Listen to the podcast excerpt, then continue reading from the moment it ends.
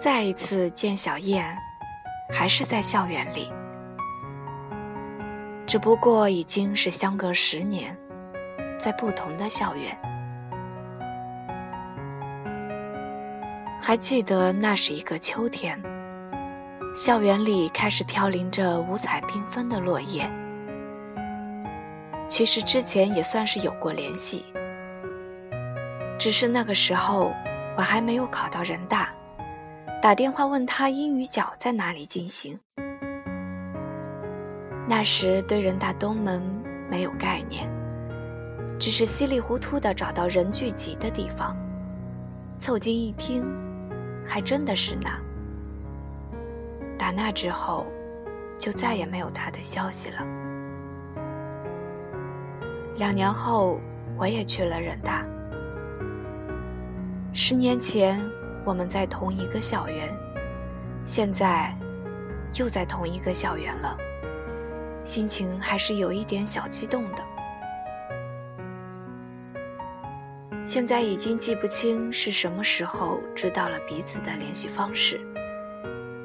一个下午，我打了电话给小燕，约她出来聚聚。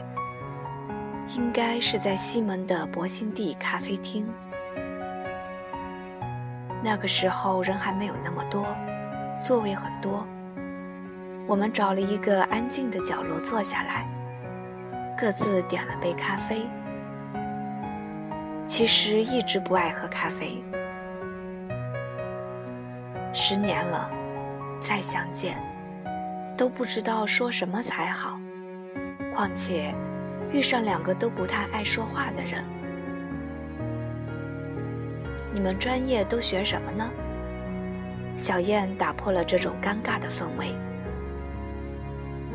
慢慢的，我们都进入了状态，聊得火热朝天。记忆像话匣子一般刹不住车了。知道他小学毕业之后，就没有继续待在县城。似乎我们都没有忘记那些记忆，只是没有故意去回想罢了。眼前的小燕，还是一起短发，还是那么安静，还是那么一脸的书生气，没有奢华的装饰，没有矫揉造作的虚情假意。突然，好像看到十年前的他。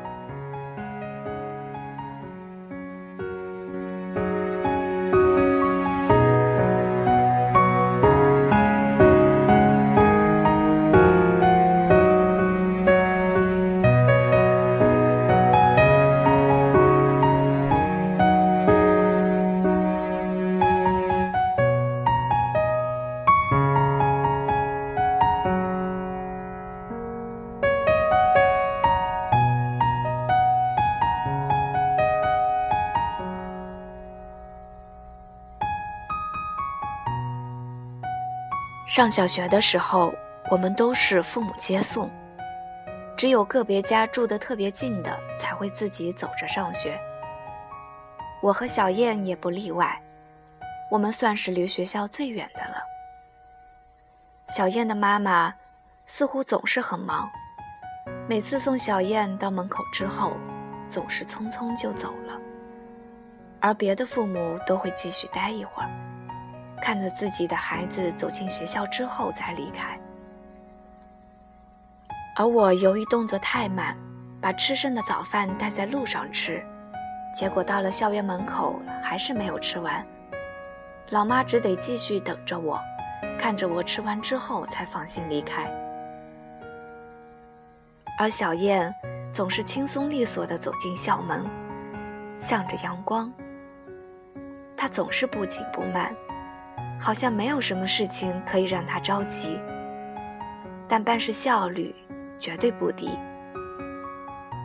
小燕似乎特别怕冷，冬天总是穿得超级厚实，像一个小熊。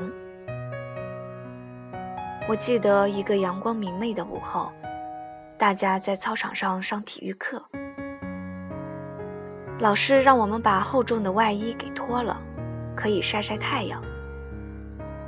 但小燕却出人意料的继续扛着他那件无敌可爱的小熊毛绒外套，站在队伍中间，格外亮眼。体育老师实在是看不下去了，顿了顿说：“那位同学，你的衣服是租来的吗？”大家终于把憋了好久的内伤一下子喷发出来。哦，没事儿，我不热。说时还拉了拉自己的拉链，还是那么不紧不慢。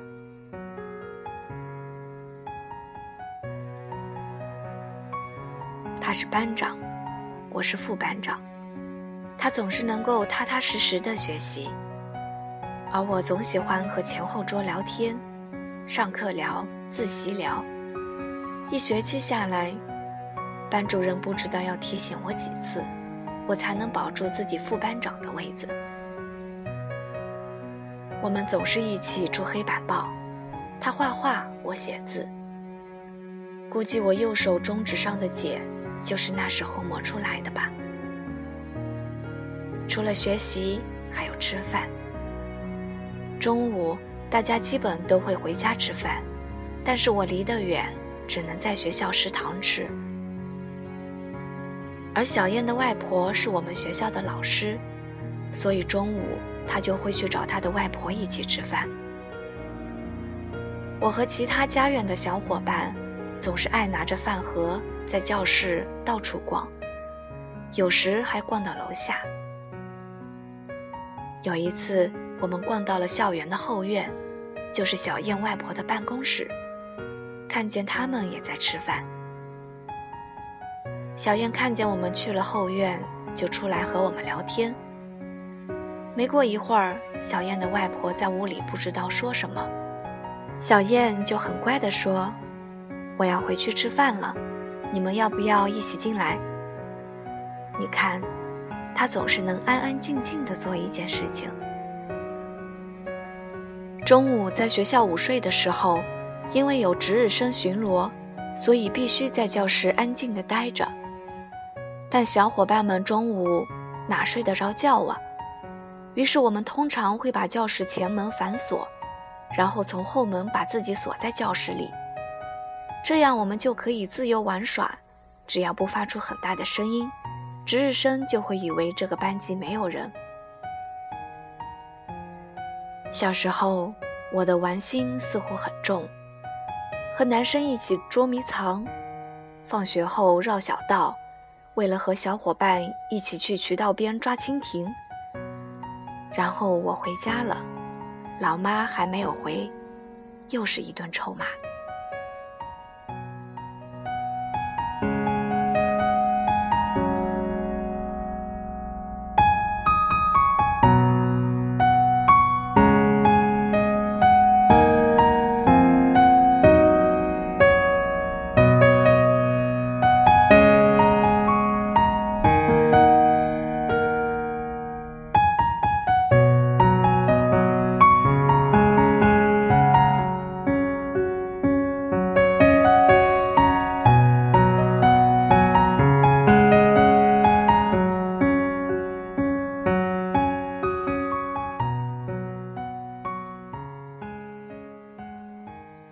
以后我们就可以经常见面，一起逛街，一起吃饭了。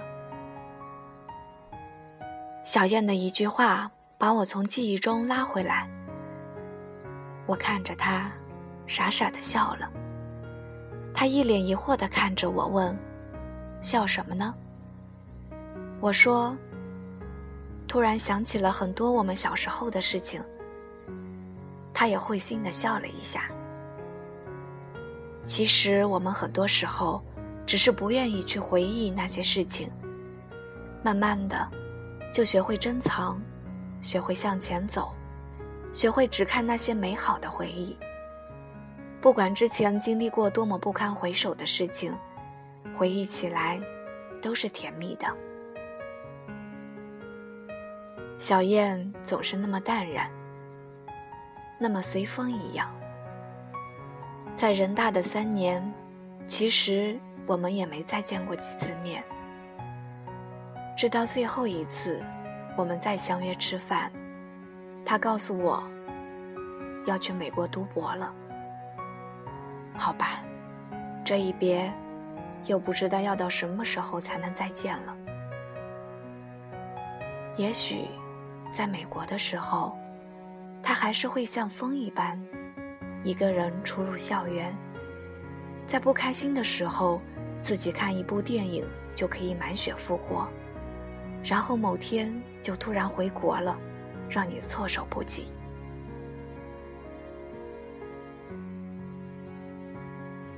我们或多或少都会经历一些苦不堪言的事情。在小时候那个懵懂无知的年龄，不管当时是出于有心还是无意，现在追忆起来，都是值得珍藏的一部分。有人说，人生是需要往前看的，过去的事情就只能让它过去。这只是你麻痹自己的一种方式吧，只是你害怕去面对过去的一种推辞吧。如果在回忆中，你记恨某个人，一直在躲避，你以为你忘了那种恨，其实它已经深入你的骨髓和血液，只要稍微触碰，你就会记忆泛滥，然后继续记恨。那是你抹不去的一种伤痛，如果不能直面它，一直深藏在你最不愿意触碰的地方。那么，在未来的某种时候，你会发现，你依然不能原谅你自己。你潇洒的表面只是伪装的快乐。和小燕的再相逢，或许是流年岁月中最圆满的句号。心向阳光，若不能，至少不要让自己。生活在别人的影子下。